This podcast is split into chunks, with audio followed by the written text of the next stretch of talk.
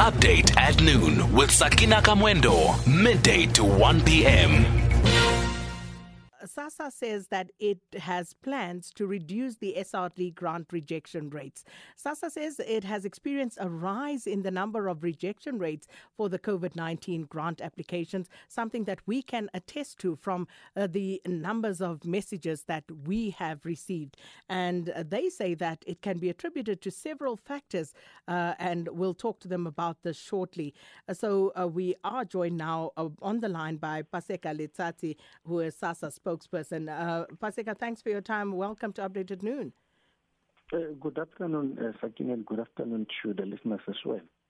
Now, firstly, we have received so many messages from people who are highly and visibly upset because they have received payment previously from SASSA, some of them, and suddenly they are being rejected. So, what is going on? Look, Sakin, I think there's an engagement taking place between SASSA and the department currently as we speak to resolve the matter. But um, we, we can say that in some instances, because we validate the account of a beneficiary on a, on a monthly basis, you might find that in April or May, some beneficiary might not have had money because uh, they were retrenched or the company was closed. But um, after three or four months, uh, because of the lockdown regulations, have gone from level 5 to level 1. Some of the beneficiaries have gone back um, to work and they are getting an income. And I can say we had an encounter with people who have gone back uh, to work who are getting the the, the the the salaries and so on, but they did not cancel with us. But because we kept, we continuously bounce the information with other agencies and the banks, this comes up. But in any case, the department and, and the South African Social Security uh, Agency is trying to resolve the matter, and, and the minister will make the directions uh, very soon. Mm.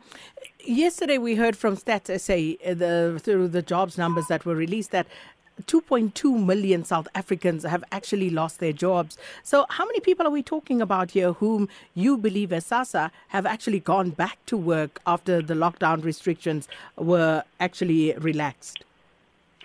Looks again, I will not have that uh, information with us, but in any case, what we can have is that there's, there's about 68,000 people who appealed uh, that they were appearing in other government agencies. And uh, in terms of them, a person says, I'm not appearing on the UIF.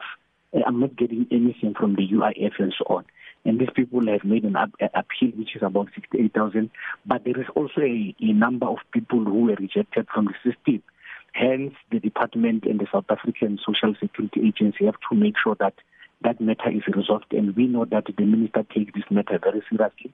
She will definitely issue out uh, amendments to the directions very soon to make sure that those who are aggrieved are able to get what is due to them, especially only on the month of August, because the problem arose after the AG released the report that there's a number of people who were actually getting the this uh, COVID-19 uh, money.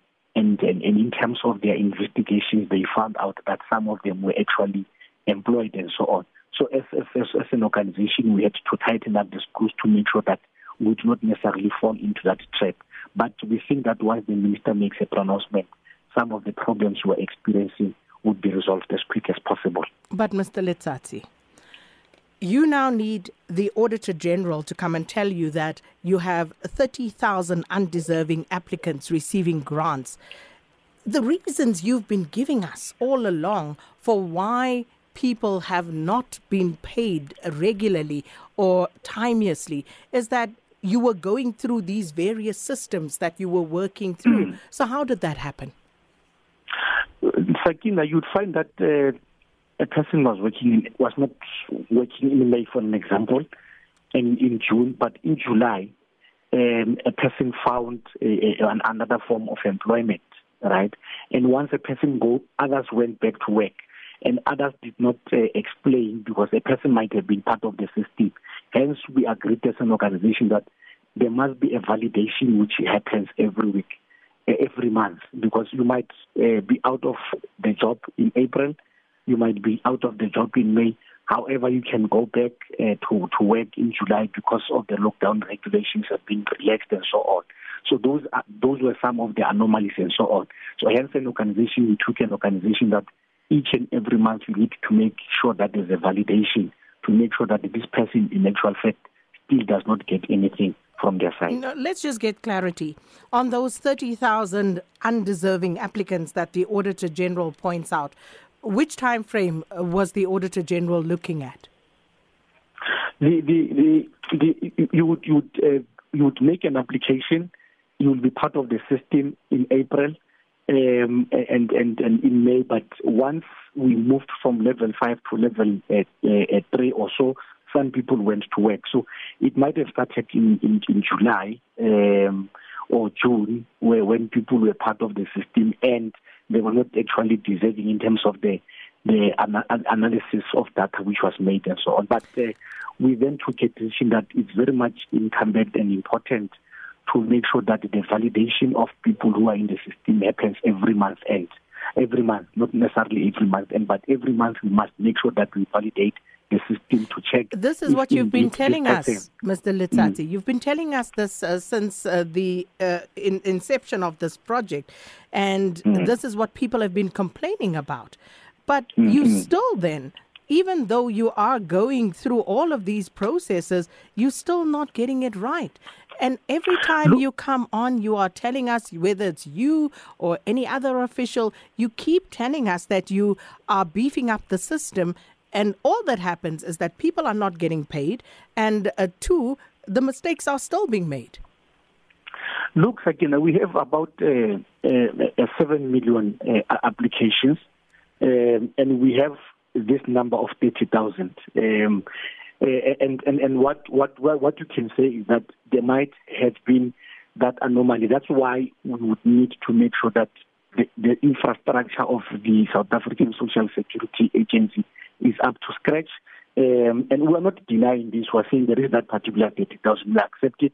Hence, we are trying to make sure that some of the infrastructure is sorted out and so on. But the long and short of it, we need to make sure that uh, the directions which are going to be announced by the minister are very clear in terms of certain things which you need to do. But we are happy from where we are that the validation process which we do each and every month is able to address some of the things. But I'm saying uh, if we can just be patient, we know that the minister will make a, an announcement in terms of the new directions to make sure that some of the loopholes in the system are addressed and are closed. And we think that uh, they will try to make sure that each and every person is accommodated. You know, Mr. Letsatsi, it's very easy for you and I to sit here and have a conversation about something that doesn't directly affect either of us and say we are doing our best and, you know, people must be patient. Let me read this SMS to you um, or this message via Twitter from Cruelty who says, Sakina, I'm not employed. I've never received a COVID 19 350 Rand.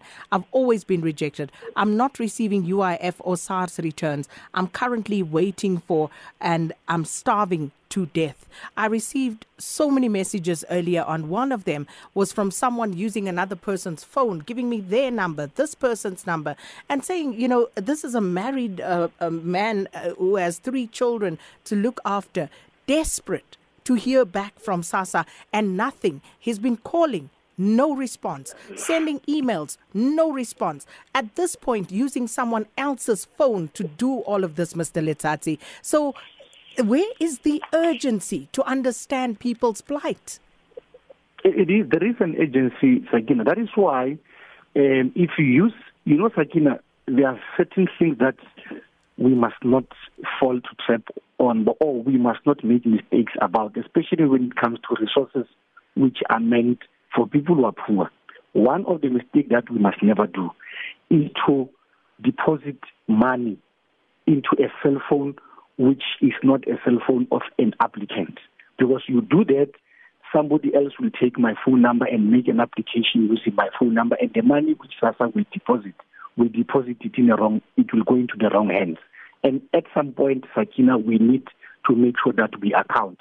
There are some legitimate, uh, in fact, what was raised by the AG is a very legitimate concern. Hence, we need to make sure that we tighten up. But unfortunately, Sakina, we also understand that whatever that we do, we must also be mindful of the fact that people need to get what is due to them.